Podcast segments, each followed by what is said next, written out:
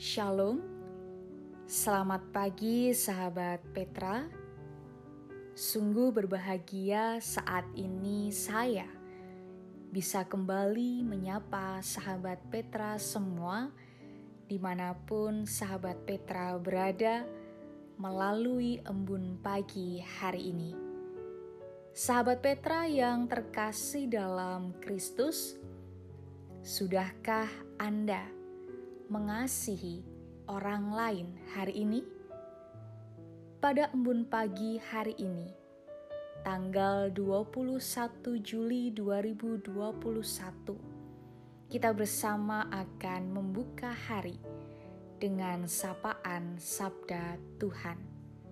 Bersama saya, Pendeta Elizabeth Emilia Putri dari GKJ Rewulu.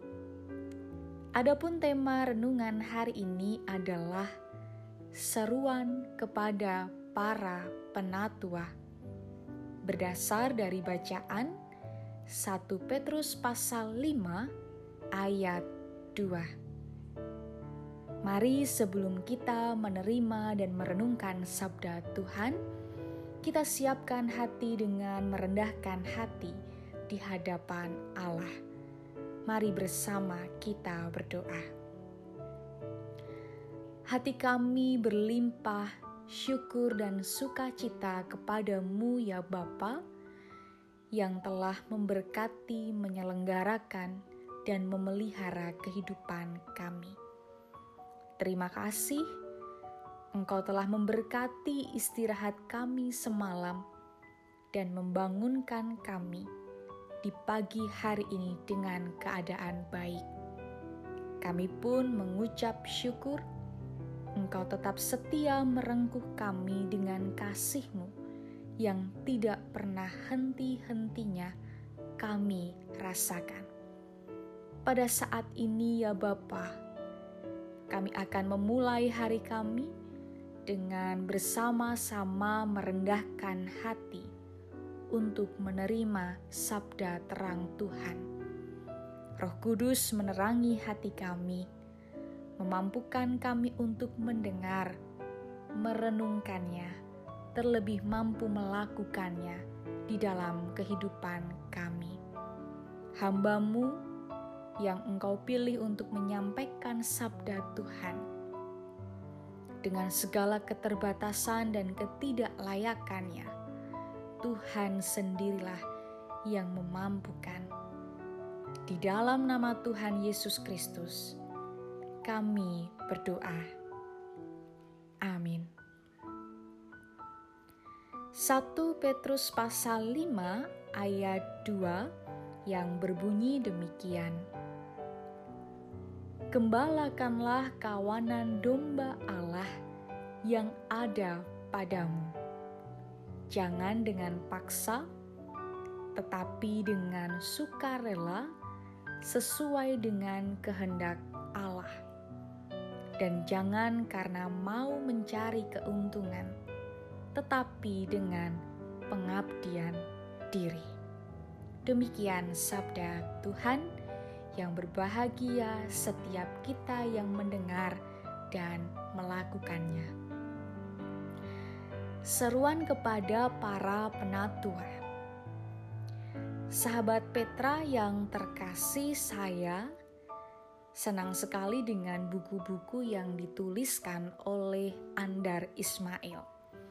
Salah satunya adalah buku seri Selamat. Ada satu buku yang saya baca adalah Selamat Melayani Tuhan.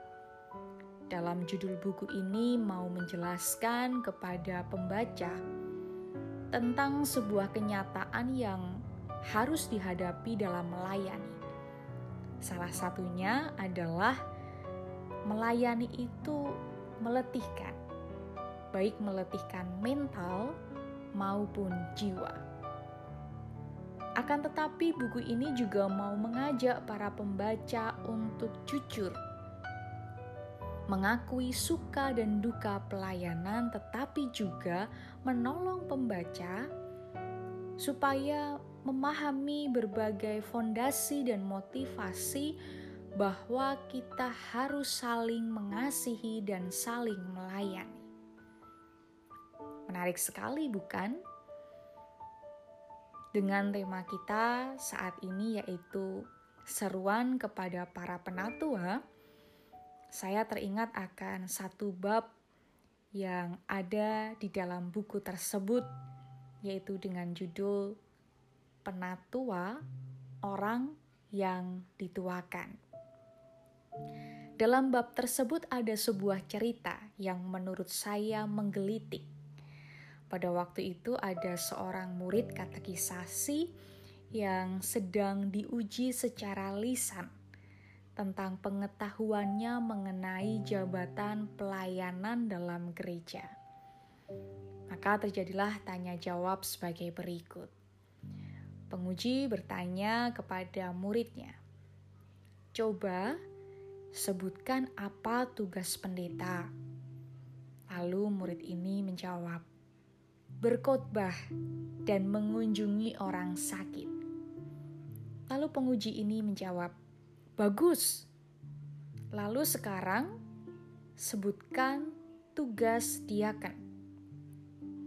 Lalu murid ini pun menjawab kembali.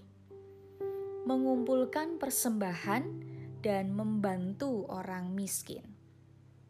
Penguji ini berkata, "Bagus sekali. Sekarang sebutkan apa tugas penatua atau tua-tua."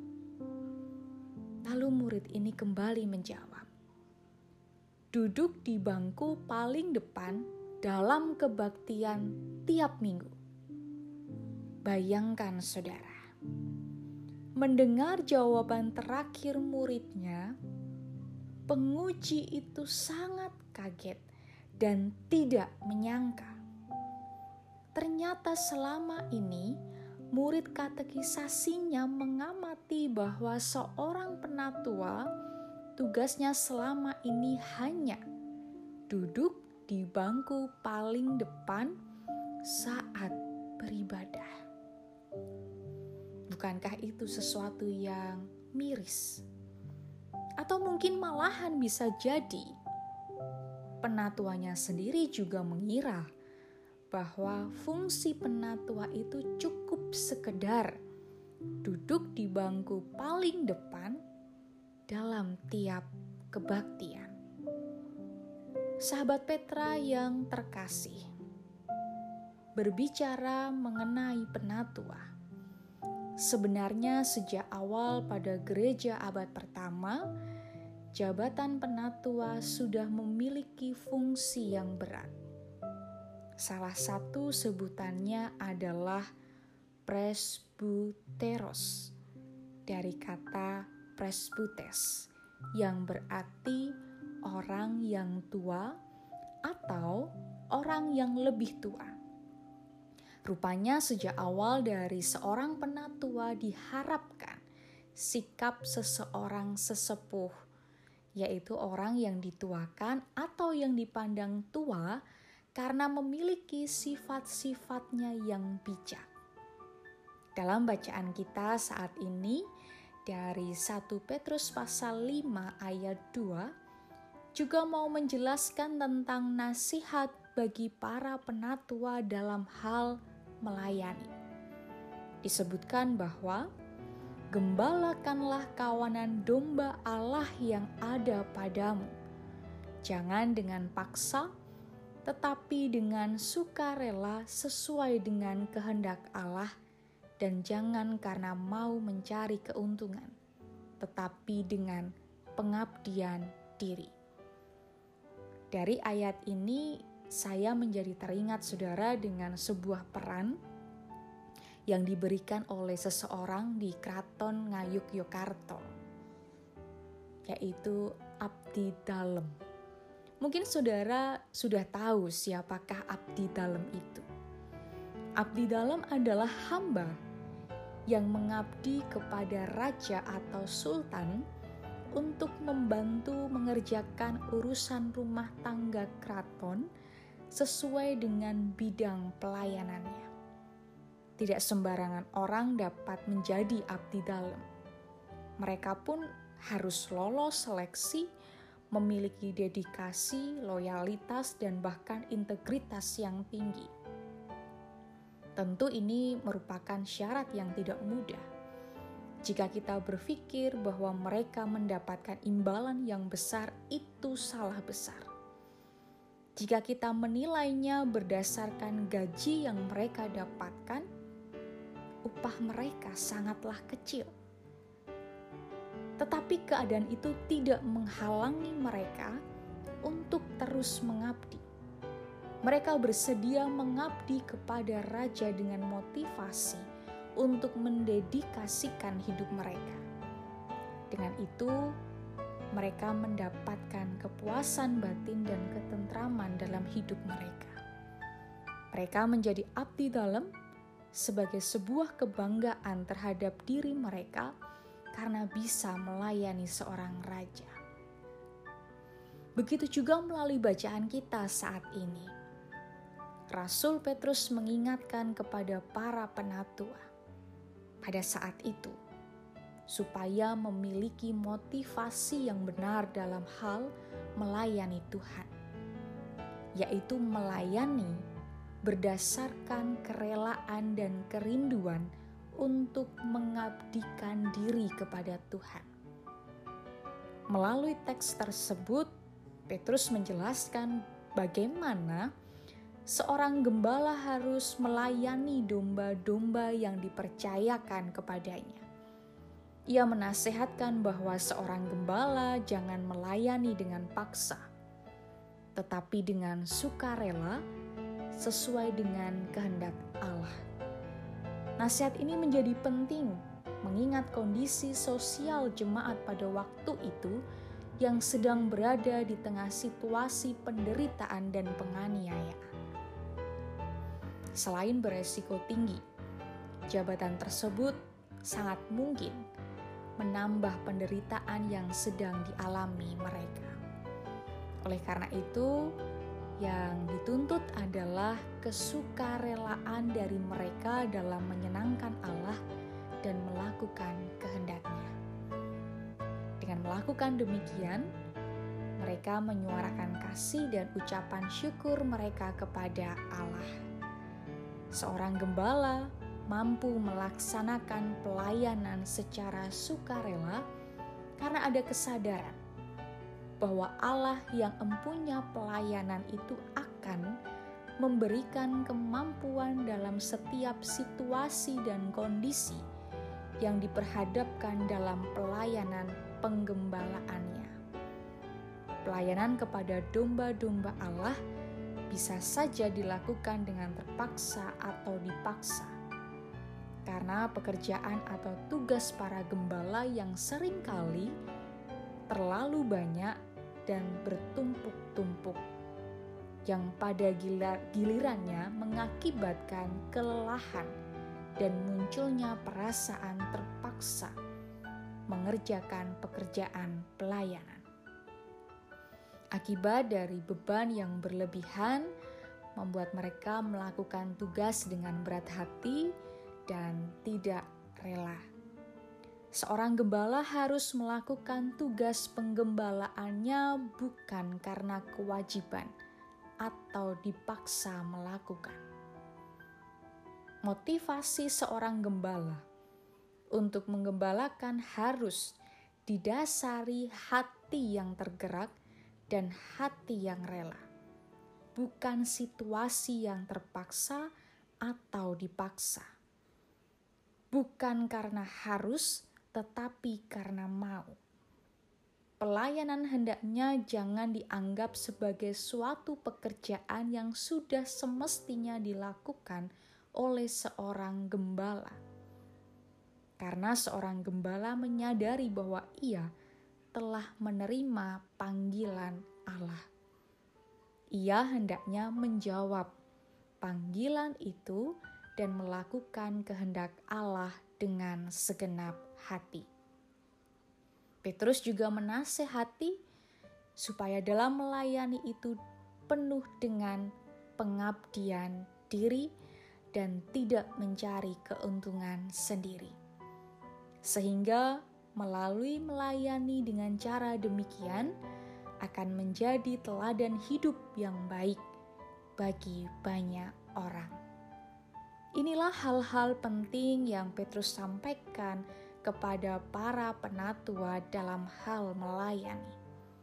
Bukankah ini juga menjadi nasihat bagi kita semua dalam hal pengabdian diri kita yang telah dipanggil menjadi anak-anak Allah, yaitu melayani Tuhan?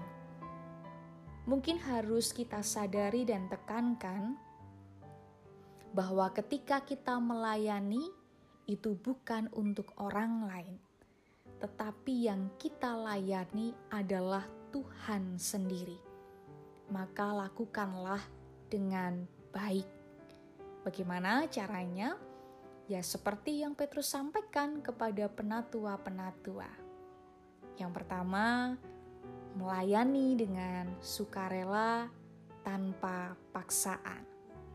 Sesuatu yang dipaksa, saudara, pasti jalannya tidak akan mudah, dan hasilnya pun juga tidak akan baik dan maksimal. Begitu juga ketika kita melayani Tuhan bukan atas dasar sukarela, tetapi karena paksaan dan menganggap bahwa pelayanan kita ini adalah sebuah pekerjaan wajib, hasilnya pun juga tidak akan baik. Tidak menjadi berkat bagi diri kita sendiri dan orang lain, terlebih tidak mampu menyenangkan hati Tuhan. Seharusnya motivasi kita dalam melayani adalah dengan hati yang tergerak dengan sukarela dan sukacita, bukan situasi terpaksa maupun dipaksa. Bukan karena harus, tetapi karena kita memang memiliki kemauan sendiri untuk melayani Tuhan.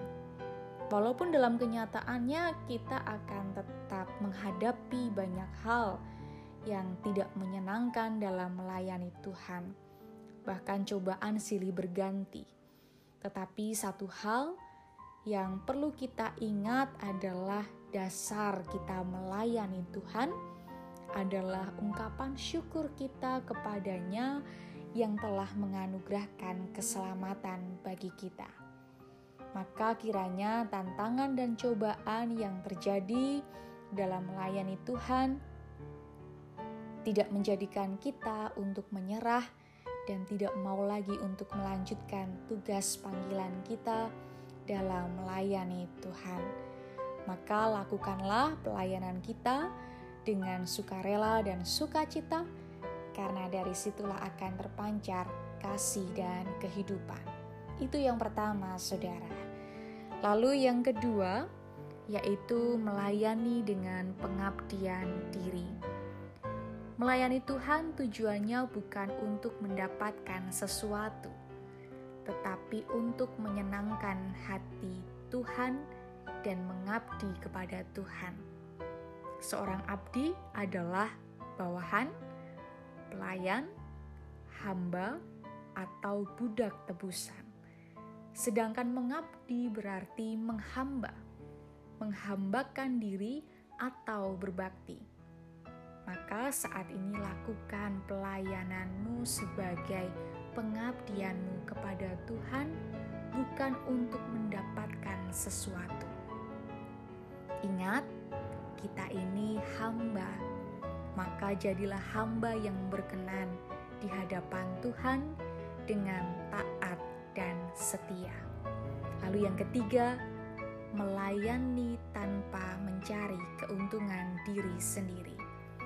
Salah satu karakter yang harus dihindari oleh seorang gembala yang melayani adalah sifat tamak, yaitu selalu ingin beroleh hal yang menguntungkan diri sendiri, serakah. Artinya bahwa hal yang sangat harus dihindari adalah mencari keuntungan untuk diri sendiri.